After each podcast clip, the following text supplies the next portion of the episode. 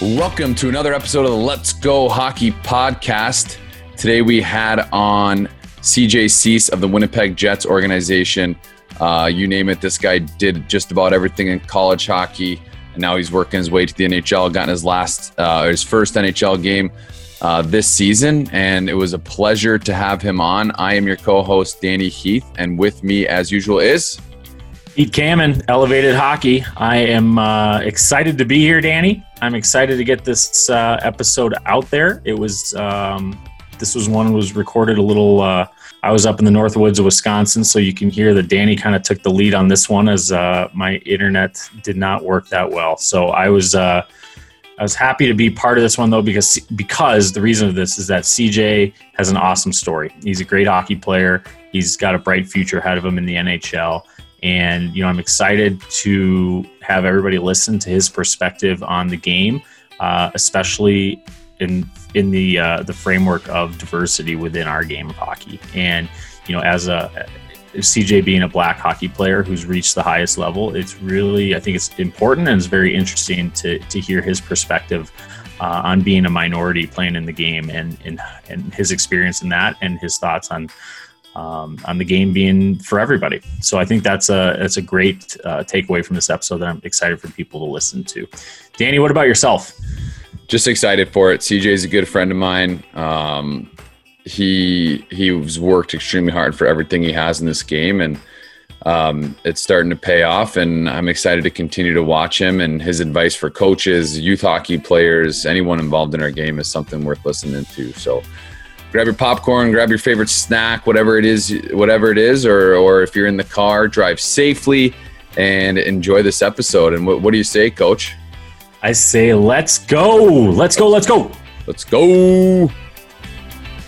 This interview was brought to you by our friends at HockeyWolf.com. If you love the game of hockey or just know someone who does, you need to visit HockeyWolf.com today. Hockey Wolf has physical locations in Montana and Washington State, but if you aren't lucky enough to live near one of their stores, you can always visit their website and place an order at any time. They have everything you need from skates and sticks to shower slips and hoodies. And for all of you coaches and organizational leaders out there, listen up because Hockey Wolf provides some of the best team sales services in all of North America. So if your team needs new helmets, maybe some gloves, boxes of tape, even some warm up suits and training gear, Hockey Wolf has you covered. So, like we always say, go support Hockey Wolf because they support us. That's H O C K E Y W O L F dot com. And hey, for all of you lacrosse players out there, make sure you visit lacrossewolf.com too. All right, let's go to the interview.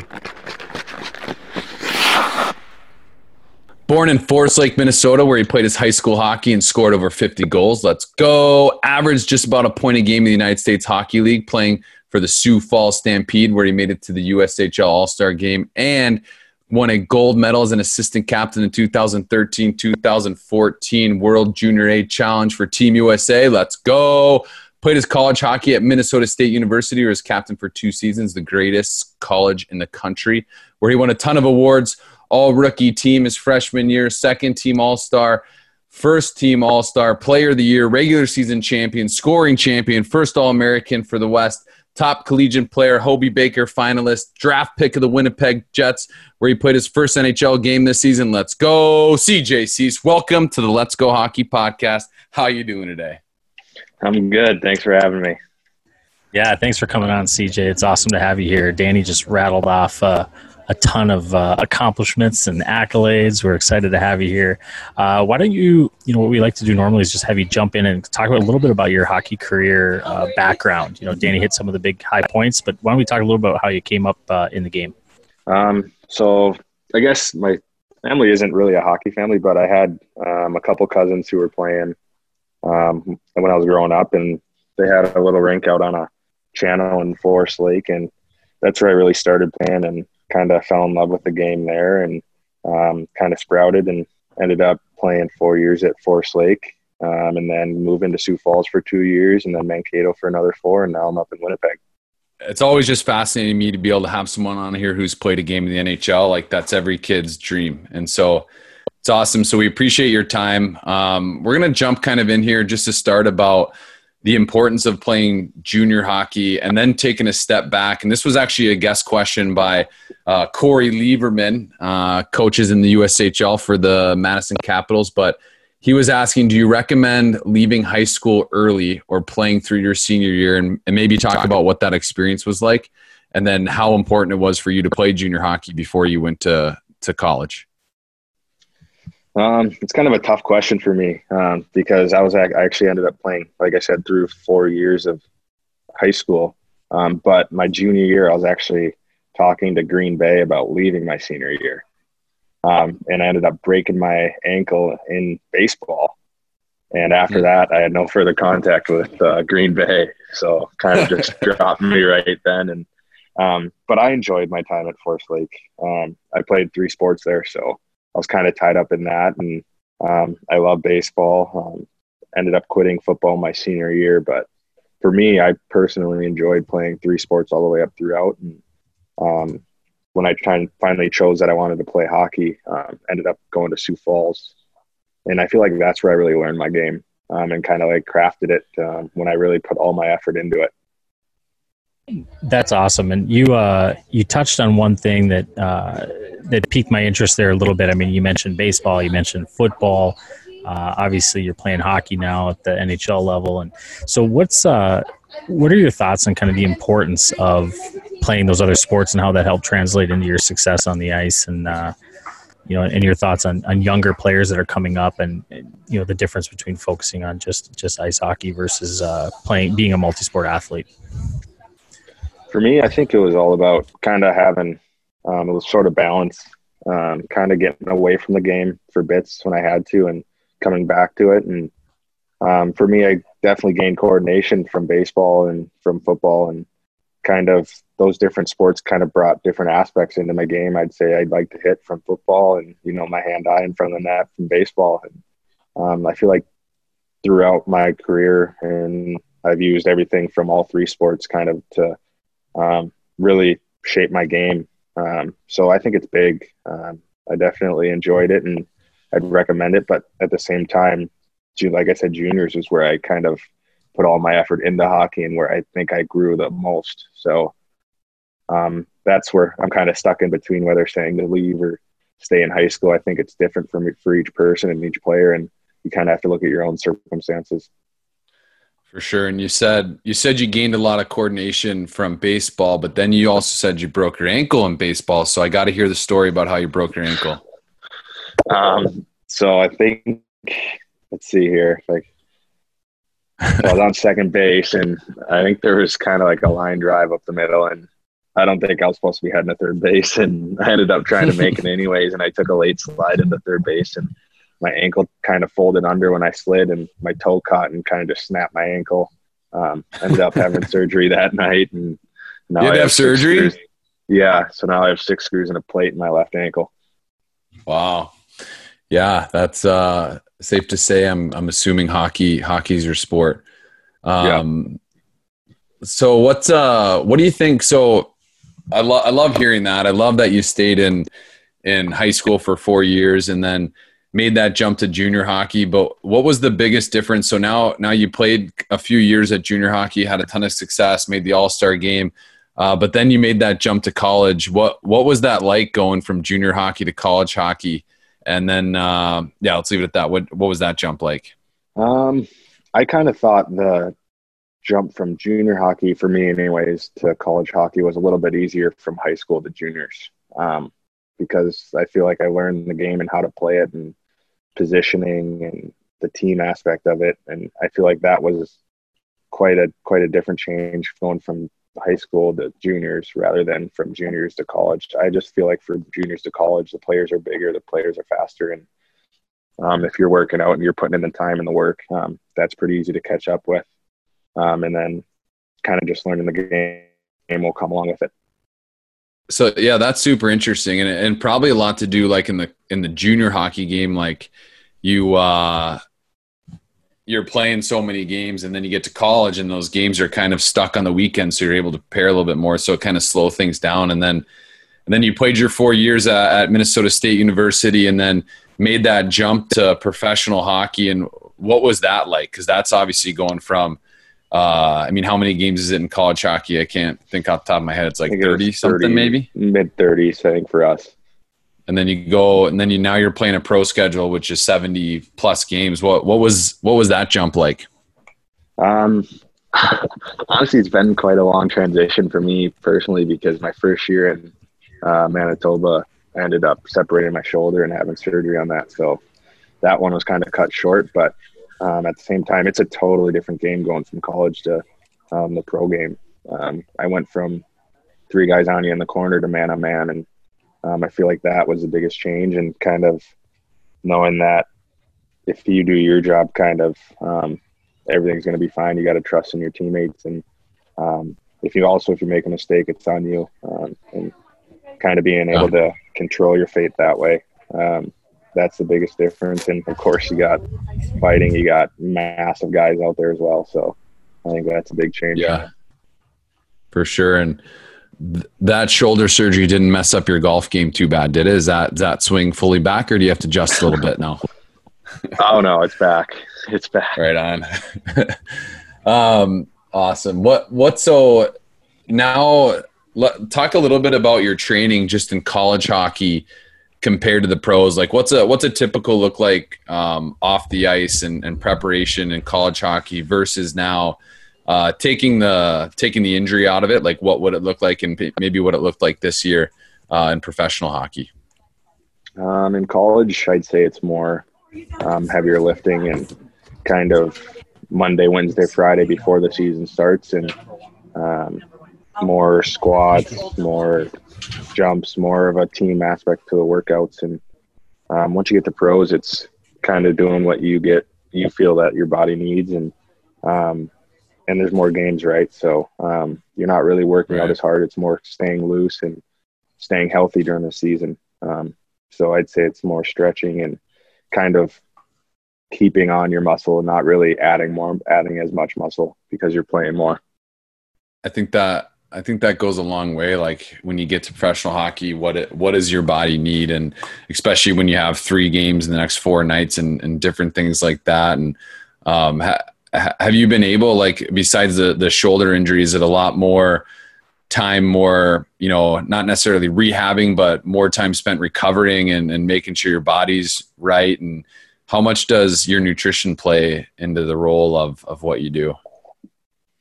Yeah, I think it's spending time on kind of trying to stay at your peak performance level and trying to stay at 100%. You're not always going to be there, but um, I think it's knowing your body and kind of feeling if you need to take a day off or take a day back and kind of gauge what you need to do, whether it's stretch, whether it's kind of get some rest or kind of go hard and lift a little heavy that day. Um, I think it's like you said, all about listening to your body and kind of figuring out what you need to do. Um, but I'd say nutrition plays a big part in that. Um, what you put into your body is uh, your energy source, right? And if your body's trying to right. stuck, is stuck trying to burn off all those fats and McDonald's, it's, it's kind of going to be hard to take in the good nutrients. So, um, yeah, it yeah. takes dedication and kind of a little bit of, I don't know, self control to to really stay at it. But um, you definitely notice the difference when you're treating your body right so before we're going to dig into some development talk after this, but uh, what, what, I want to ask you, and um, if you're okay talking about it, is just is really your experience as a black hockey player, and because uh, let's face it, and, and having those crucial conversations, like our sport is predominantly white driven, and you being a black hockey player and making it to the highest level, um, I, I want to know kind of what that experience is like, and if you wouldn't mind kind of diving back into your youth hockey and, and kind of talking that through and then um, all the way up into the NHL and just, just what your experience has been like. Yeah. So for me growing up, um, I never really thought of race as a problem for me. Um, but I always tried to play the game going through as a hockey player, right? And just being another guy out on the ice with my teammates. Um, but every once in a while, um, you kind of just get knocked down a peg and you have one of those jerks, I'd say, throws out a comment to you and kind yeah. of makes you realize that it is a thing and um, that people actually have to deal with it. But for the most part, I I didn't deal with it too often. Um, and it's I was always told by my parents it's how you respond, right? And whether you let the person get the best of you or you come out on top and um, not give them the upper hand. And so I always kind of just shrugged it off and kind of just viewed it as that guy's in my way. And um, I guess kind of work around it that way. Um, yeah. Kind of just toss to the side. But at the same time, looking back on it now, I really shouldn't have to deal with that. Um, kind right. of should just be out of the game already. And that starts from parents um, and changing the culture of the game, right? And um, children learn from their parents. And I feel like if you're teaching your children good morals um, and kind of eliminating that from the top down, um, that's how it can start to make a difference in our game and kind of phase that out of it. For sure. And I, I know you do a lot of stuff with uh, the clothing brand Unreal. And I know they, they had a huge push um, after some recent events in, in Minneapolis because that's where they're based out of. I know, I know you're doing a lot of work with them and um, seeing the the black community grow in our in our sport. And is there any is there anything that that you're kind of seeing out there, or are you are you helping out with with that kind of stuff at all uh, to be just a voice and um, kind of going back on your your thought like I, I, appreciate you keeping it pg just saying that someone was a, a jerk when they're when they're doing that stuff. And uh, obviously there's probably a lot more there than than what what you said. So so i do appreciate that. But um, yeah is there anything that you're seeing out there? Um, if you know a little bit about you and unreal stuff is there there's things like that that you've seen that you're like yep this is good. This is how people can help grow the game in the in the black community yeah, you uh, see more and more every day, right? And um, in the conversation, kind of encourages more change in the game, and um, the more we talk about it, the more change there's going to be. Um, with the what is it, the Diversity Alliance coming up in the in the game with uh, Vander Kane and all those guys getting yeah. together, and I think that's going to spread awareness, and I think also um, kind of eliminating the uh, kind of I'd say the prosperity gap or the income gap and kind of allowing um, low income families to join the game will I think right. ultimately create diversity in the game as well. Um, so I mean, just eliminating different things like the income barrier and um, all of all different socioeconomic factors that go into hockey. Because you know, growing up, my family didn't have the most money, but we had enough where I was able to come to the game. But there's a lot of families of color who don't have the the money to uh, put their kids in hockey. And if we can get programs really helping them out to make hockey more um, kind of accessible to all, I think that'll be a big step in creating a bigger diversity in the game. Yeah, yeah. I agree. And I think, sorry, sorry, coach. yeah, no, I want to jump in there, Heater, real quick with, with a thought. Um, CJ, you know, you're, you're talking through some of the, um, you know socioeconomic hurdles and, and, diversity changes that are going through the game. And, and it made me think about uh, you know you coming up maybe before the, the, level you're at now and and any players that were you know acted as role models for you or people um, in the game that you as you're coming up the ranks in youth hockey or junior hockey or college hockey that that you kind of look to as inspiration when times were getting tougher or, or just as uh, you know a minority playing in the game. And uh, you know because I know that you know I'm thinking that given your status with the, the Winnipeg Jets and, and the, the route you're heading and the trajectory your career's on, I think that you're going to be stepping into that role or already have stepped into that role for a lot of kids listening. And um, maybe you can just expand on, on that a little bit. Yeah, for me, um, I always grew up watching uh, Jarome Iginla, uh, Wayne Simmonds. Um, so I took them as big role models and kind of led the path for us um, coming up and kind of made it seem like, you know, you can do it no matter what. And um, you see another guy of color and being like, okay, he plays in the league, he's good, he can play, and um, he's another guy who just goes out, shows his skills, and kind of excels in the game. And if he can do it, why can't I? Right? And I kind of want to be that image for younger players as well. Yeah, I love that, and arguably he has Jarome Iginla has the best one timer to ever play the game. Him and probably Ovechkin, but uh, so not a bad not a bad role model at all. Yeah, right? um, and then kind of kind of building off of that, do you have any advice for for young black hockey players or young young hockey players of color? Um, I just said don't let negative people beat you down. Um, kind of always view as the glass half full and kind of push those people to the side and realize you're playing a beautiful game and you're just another player out there along with your teammates um, trying to make it to the NHL and uh, don't let anything get in your way. Well, let's CJ. Let's uh, you know I appreciate that that information and and you know letting us uh, talk about your experience in the game a little bit. But let's let's transition here a little bit and talk about uh, leadership on and off the ice. And uh, and we bring that up because you've had a C or an A on your jersey for probably the majority of the time you've been playing. Like a lot of different stops along the way, you've been part of the cap, you know, the the, the captain core of the teams you've been on. So let's talk a little bit about what you do as a leader uh, in the locker room, on the ice, in the weight room. Uh, what your views on being a captain of a team uh, really are built on. For me, it's mostly uh, my work ethic that I think has got me into those positions. Um, I kind of lead by example. I'm not the one who's really shouting inside the locker room and kind of telling people what to do. Um, I prefer to lead by example and just go out every day and work hard. And I feel like that translates into the team. And um, if I can lead by example, um, I try to do it as much as I can. Who do you say like um, you might model your your game after from a leadership standpoint, and then uh, a hockey standpoint? Like you've you've had the you've been in an NHL locker room now. You've been in a you know a top college hockey program. Are there is there anyone out there that you're like, yep, this is this is the guy I've modeled my game after, um, pretty much since you know junior hockey up? Um, I wouldn't say there's one specific guy who I try to model my game after, but uh, growing up from Minnesota, I kind of always liked to watch Cal Clutterbuck, and he kind of worked hard. He wasn't afraid to throw the body around, and um, you know he ended up scoring quite a few goals as well. So I always thought his work ethic. Um, I always liked the way Oshie plays. Um, he's the same way. He can score and he can go out there and hammer guys. And um, so yeah, I'd just say a mixture of guys who I kind of tried to mold my game after and kind of take the best of each position and each player and kind of put them into my game and um, hopefully be good in all aspects.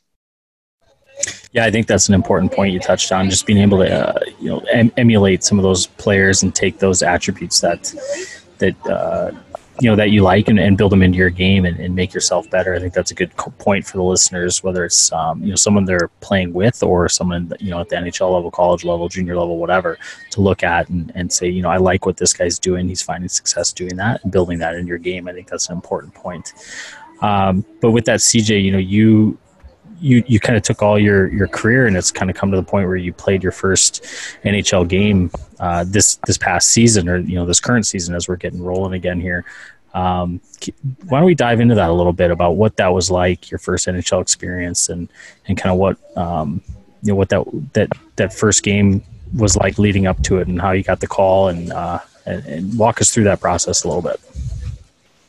Yeah, so um, I believe we just got back from a road trip um, with the Moose, and I got a call from the GM of the Moose, um, Craig Heisinger, and he was like, "Hey, you're being called up. Uh, can you be at the airport in 30 minutes?" And uh, luckily, I had my bag still all packed from the night before we got back, and um, ended up just grabbing a couple things, throwing in my suitcase. And when I was on my way there, they're like, "All right, well, we actually changed the flight. Um, we weren't going to be able to make that one." So you're leaving tonight. You're flying into Minneapolis, staying overnight, and then you're flying out to San Francisco, I believe, in the morning. Um, and so I ended up staying back in Minnesota the night before my first game. Um, I got to see some friends, um, family, and ended up flying out that next morning. Um, took a car service from San Francisco up to San Jose. And then um, as I got to the hotel, dropped my bags off on the bus, didn't get to go inside, hopped on the bus, went to uh, pregame skate, and hopped on the ice. Um, wheeled around for a little bit, ended up getting off, going back to the hotel, had our pregame meal, and at this time I had no idea if I was playing or not, playing or not that night. Um, and so actually, uh, when we were leaving the rink to go back to the hotel, backtrack here a little bit, um, I get in the Uber with Wheeler, and um, I was like, "Hey, Wheels, like, I don't know if I'm playing or not, and like, I'd like to tell my parents if." So he sent out a couple of texts, and he responded, "Was like, yeah, um, we don't know for sure, but you might be in, so just be ready." So I really didn't have any idea if I was playing, but I kind of had an idea, little bit that I might be in, but wasn't really sure. So I yeah. called my buddies, my parents, and my parents weren't able to make it out, but um, go back to the hotel, take my pregame nap, get to the rink, and I still don't know at this time whether I'm playing or not.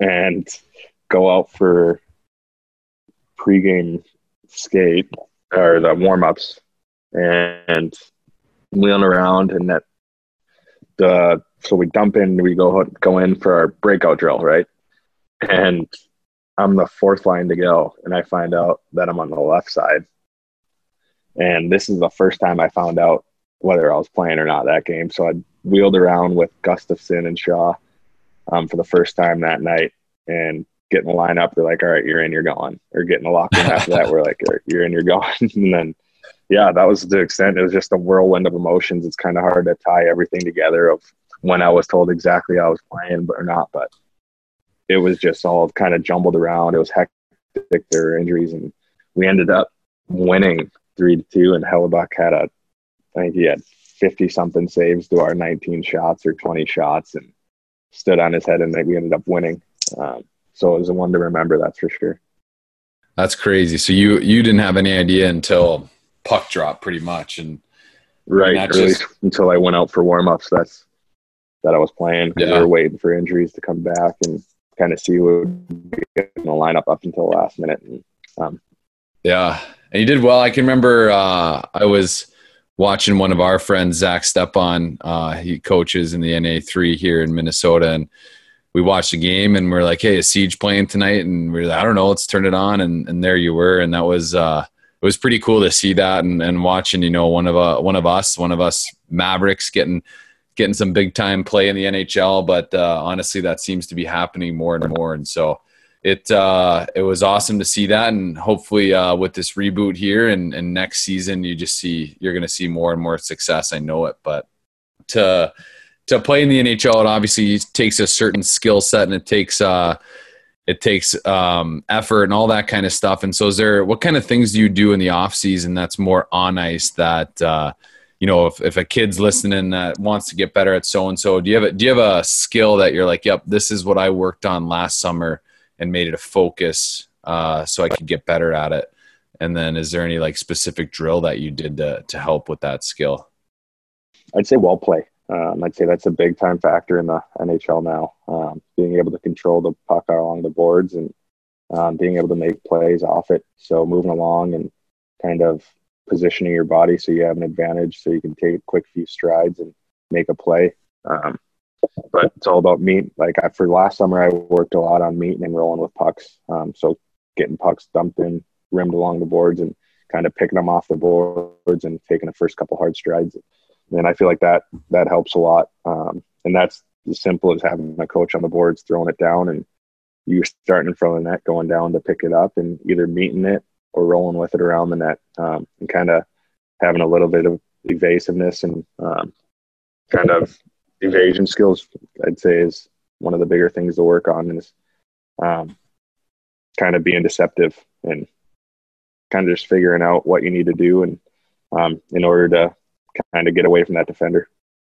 I love that. You know, I didn't expect you to say wall work as what you're doing in the off season, and I think that's awesome because that's something. Uh, you know, in my my experience coaching with with younger kids, it's it's something kids just don't work on, or they just don't think necessarily that that's you know they're all working on their shot or their their dangles, you know. But that the reality is that the puck is played something like eighty percent of the game, you know, within a couple feet of the boards. So I think that's pretty interesting to hear you say that that's a, a focus point for for you, and I think that's a translates to some pretty good, um, you know, eye opening advice for for kids. Uh, with that, you know, let's let's jump into some advice. What you know, this is a platform where we talk to a lot of aspiring youth hockey players. Uh, you know, what would you what would you say to uh, a youth hockey player, and what kind of advice would you give them as they're trying to climb the ranks in their hockey career? probably say just work at it. Um, if something doesn't work out right away, you have to stick to it. Um, everything's not going to go your way right away, and um, if things go go wrong for you or go badly, um, I'd say just keep keep working at your skills and kind of honing them in to become the player you want to be. Um, everything's not going to go your way, and um, you just have to realize that you have to push forward and push past those kind of hiccups in your game and work on them. And the joy after you kind of complete complete those things and realize how much you've grown um, from year to year will kind of take away all the negative thoughts and kind of the hindrances that you've had. Yeah, it's huge, and hockey can do so much for you. Like you don't have to make it to the NHL to to become a better person through our game, and so I think that's huge. And work at it, work at it, work at it, and then when hockey is done for you, and whether that's at 18 after high school or whether that's you know like Patrick Marleau playing for the next 40 years, it seems like uh, it's going to be done for you. And so I, I, think that carries over into who you are as a person once the game is done. And then um, another big side of just kind of what what we do is just youth hockey coaches and junior hockey coaches and uh, do you have any advice for them that something that maybe like you know maybe you had a youth coach that they did this or a junior coach or whatever college and they did this and this really helped me? Is there anything like that that you can kind of pinpoint to give some advice to aspiring coaches and even youth hockey coaches that are coaching their kids you know I'd just say get to know your players down to a personal level, right? Um, kind of get to know what drives those players and kind of what what makes them tick, and um, and I think through that actually, like you'll be able to find a, find out ways to motivate kids and kind of get them to really better their game. If they're down, you kind of knowing what to say to them and kind of how to get them to respond. Yeah, CJ, I think that's that's huge advice because you got to lay the foundation with the the players, you know, in a coaching position. If, if you know, ultimately, you can't as a coach expect a player to you know run through a brick wall for you if they don't they don't respect you and they don't think you know who right. they are. And um, you know, we've talked to a lot of coaches on this this show, and you know that that's kind of an echoing statement where the play, you know, you, especially nowadays with with younger generations coming up, it's it's not like it was, you know, maybe when I was coming up. I'm a little older than you guys, but uh, you know, it's not not necessarily a my way or the highway coach that's going to find success in today's game. The communication is different, and, and I think exactly what you hit on is exactly true to, to those youth hockey coaches out there. You got to connect with those players if you want them to perform for you. So I right. appreciate I that. A thousand percent. Now players, younger kids are responding differently to criticism. Um, and you kind of have to find ways around that, whether it's kind of lifting them up or, like I said, speaking to your your strengths and um, kind of learning how to respond to situations. So, CJ, I know you have a uh, like a philanthropic philanthropic side to you. What's uh, what's your new initiative? Can you tell us a little bit about what you have uh, in the process here? Um, so I'm actually starting up a foundation. It's called the Swyft Foundation. Um, it stands for Say What You Feel, Speak What You Think. Um, it's a foundation towards mental health um, and kind of a clothing brand and kind of um, initiative where all the proceeds goes towards the Masonic Children's Hospital in Minnesota as of right now, and hopefully grow that and end up being uh, one of the major impacts in mental health um, in the future. Um, well, as we CJ, as we start to close this up, I got one little uh, off the wall question. So you you said before we started recording, you're in Winnipeg right now, right? Yep and so you're preparing for the uh, the playoffs. And obviously, this is a different year, different situation than any other year the NHL's had for playoff. Can you can you give us a little insight into what you got going on in Winnipeg, preparing for the uh, the, the kind of the COVID playoffs here about to start in August? Um, so we're actually just in the middle of training camp right now. So it's I think we're on our third, fourth day right now. Um, so it's kind of just getting our legs back into it and kind of learning the systems and kind of just refreshing our brain on um, just kind of the rudimentary aspects of the game and our game. And um, so, but I think tomorrow we're going to start to ramp it up a bit and kind of get back into things and scrimmages and all that kind of good stuff. So, um, yeah, we're looking forward to it and hopefully get things going here soon. Yeah, I think. I mean, the world needs a lot of things, and probably hockey is is so far down on the list of what it needs. But hockey is what I need right now. And so let's get let's get some hockey back totally. on. Um, we need it. uh, but yeah, we, I'm, I'm, I'm for it and hopefully come back with a cup. So yeah, that'd be great. Bring that thing back to Minnesota. Um, yeah, I think uh, the people of Winnipeg would be very happy with you, CJ, as well as oh, the people yeah. of Forest Lake, right? So I'll be in Forest Lake if you bring the cup there. right on. See you there. We'll come set up. We'll come set up do another podcast with the cup in the background. uh, love it. We uh, so before, do, do you have any like final final thoughts or anything that you want anybody that's listening to hear um, before we kind of wrap things up? Um, not too much. Just do the work and let's go. Let's go. Love it. Jumping right into it. Yeah, we'll uh, Well, for sure, we'll we'll keep in touch. Um, we're gonna we're gonna post every everything where to find you. Just because I know after listening to this, there's gonna be some people that that want to check out where they can find you. Um, what's uh what's your Instagram handle? You know that off the top of your head, or are you like oh, Teddy Blueger that uh, can't even? I don't know. what is? I can take a look right here though. Let's see. Oh, he's um, looking. He's got his phone out. Yeah, yeah. CC's fifteen.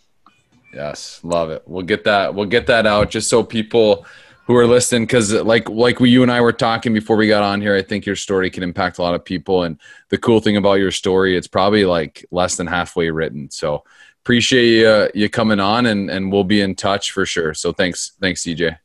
Yeah, I appreciate you guys for having me on. Thank you, CJ Suess. Uh, honestly, a pleasure to have you on the Let's Go Hockey podcast. Uh, whenever we can get someone who plays the NHL, who's played college hockey or coached at a high level, whenever we get anybody who loves the game of hockey on here is amazing. But it's always extra special when you get someone who played the game at the highest level and is continuing to do that. So thank you so much for coming on. As usual, we're going to jump into our three stars of the night, our three biggest takeaways, something to hang on to and take into your own game, your own philosophies, or whatever it is. And coach, why don't you start us off here with number three and two? Awesome. Yeah, I'll uh let's start the third star tonight. I'm gonna I'm gonna throw it back to where he was talking about his first NHL game, and he he said he didn't know he was playing. You know, right? The guy. I mean, biggest moment in in a hockey player's life, getting you know strapping on the skates and the jersey in your NHL first NHL game, and he doesn't even know he's playing until it happens where which is probably the way it happens for a lot of guys just just breaking into the lineup for the first time but i think that that one i think that's kind of a funny story but two i think that there's a takeaway from that and that you've got to always be ready right especially you know when it comes time to to get your shot your opportunity whether that's tryouts or practice or, or game you know, or just in life you've got to be ready and i think that's a huge takeaway from from that uh, you know that story he told about he just wasn't didn't even know he was in the lineup, and all of a sudden, boom, he's there playing. So he got to take advantage of that opportunity, be ready to go when the opportunity presents itself. For sure. Second star of the night, uh, I'm going to pull from his his advice on coaches, uh, two coaches, about getting to know your kids and how critically important that is for coaches to really build a relationship and get to know the kids that you're coaching. It doesn't matter what level you're coaching, whether it's you know just above learn to skates or college or pro or, or, juniors or whatever if you expect your kids to listen to you and play for you and learn from you and and and have a successful thriving program you can't do that without building a personal relationship with your players and i think that's sometimes that's a you know some coaches probably need a reminder of that and i think that's a huge takeaway that here we have a guy who's succeeded at all levels he's been at uh, and is in you know playing for the Winnipeg Jets now. And he's saying you got to. He's not talking about X's and O's. He's talking about building relationships in order to have uh, a level of trust and you know commitment to each other that these kids are going to play for you as a coach. So I think that's a huge takeaway. So coaches heed that advice uh, and make your program stronger and your team stronger by in building those relationships with your players beyond just the X's and O's. So, Danny, what do you what do you have for our first star tonight? CJ's a he's a good friend. Uh, he's a heck of a hockey player, and he's also a black hockey player. And for him to come on here and tell our story, tell his story, honestly, is is huge. And with him being an advocate for black hockey players every everywhere, I think his story needs to be continued to be told. And as you can tell during the interview, like talking about race and, and racism and, and things like that and diversity, it's it's uncomfortable, and especially for me, and it as a white male, and, that's my lens. I look through it, and I'll never know what it's like uh, as a black hockey player, even a black person, because uh, obviously I'm a I'm a white male, and so um, and it's okay for me to feel uncomfortable. and It's okay for me to do that. Um, but I just I appreciate him coming on having those conversations and CJ and I have talked offline about it and it's helped me grow as a person and I think conversations like this is a, is the first step into helping the world become a better place because obviously with recent events it's not even close to where it needs to be and uh, it if you look over recent events it's it's hard to say and tell if it's even getting better and so conversations like we had with CJ and again CJ thanks for coming on and telling your story but the it's a huge part and the education comes in and then raising your parents and or raising your kids correctly and just teaching them and showing them uh, the way it is and, and the way it should be. And so, uh, again, first star is just CJ coming on and telling his story from the lens that he skates around in every day. And CJ, we appreciate it. We look forward to having you coming back on. We look forward to uh, watching you win a lot of hockey games this next hockey season. And um, yeah, if you ever have any questions for CJ, if you want to reach out to him, let us know. We ha- we have all his stuff linked in the show notes below. But other than that, hit the like button, subscribe button, and let's keep this thing rocking and rolling. Um, we're well over 10,000 downloads, and so let's continue to to keep pressing and, and enjoying this thing because it's it's not only been fun for us, but we're getting a lot of good feedback just from our listeners about how they enjoyed it. And I got uh, I got an email from parent who they drove from Colorado to Chicago and listened to and back and listened to every single one of our episodes. So um, they're worth the listen and they're they're not just story time it's uh it's a way to develop and it's a way to get better as a hockey player so if you're serious about your game then let's go listen to the podcast let's go. I love it. No i'm uh, absolutely danny I, am with you there. I'm gonna add one more thing into your your first star of the night in the in the framework of diversity. And uh, i think cj is a great example of a role model in uh, in our game you know especially for other minorities, you know, black hockey players or other minorities that um, are dealing with some adversity and coming up through the ranks. It's it's great for them to have a role model like CJ to look up to that has come through every level, succeeded at every level, and has reached the highest level in the NHL. And I think that it's important to put a spotlight on those positive individuals like CJ that can be a role model for the the kids coming up. So you know that's a, a, a kind of another angle to his story uh, in in in his his journey through hockey that I think is an important aspect to think about in the game. And so CJ, thank you so much for sharing uh, your story. And, and I wish you the best of luck. I'm, I'm excited now that we've uh, had a chance to chat to follow your career and, and see you tear it up for, for the Jets in the future. And um, I think, uh, I think it's I think he's going to have a long, long, bright career ahead of him. So I'm excited to follow along. But just like I'll echo Danny's statements. Uh, you know, keep let's keep rolling on this. We got some exciting guests coming up. Give us uh, any questions you have. Give us a follow, a like, share it to your parents, uh, your your teammates, your friends, fellow coaches, and uh, and reach out if there's anything we can help with. For sure. Let's go. Man. Let's go. Let's go. And that is another episode of the Let's Go Hockey Podcast. Thank you so much again to CJ for coming on and making time to talk to us. All of his links will be down in the description. So if you want to find out more about CJ and the Swyft Foundation, that's S W Y F T, scroll down, click the links, and we will be sharing more about the Swyft Foundation as we get more information from him. So, best of luck there. We will be supporting him. So, check out his socials and ours to learn more. And once again, thank you so much to CJ for coming on the show. As always, we want to make sure we give a huge thank you to our sponsor, HockeyWolf.com. If you haven't already, go visit Hockey Wolf today. That's H O C K E Y W O L F.com. They've got everything you need on and off the ice. So get on your phone or get on your laptop and visit hockeywolf.com today. All right, that's going to do it for us. Thank you again, everybody out there, for listening, and we will see you next time.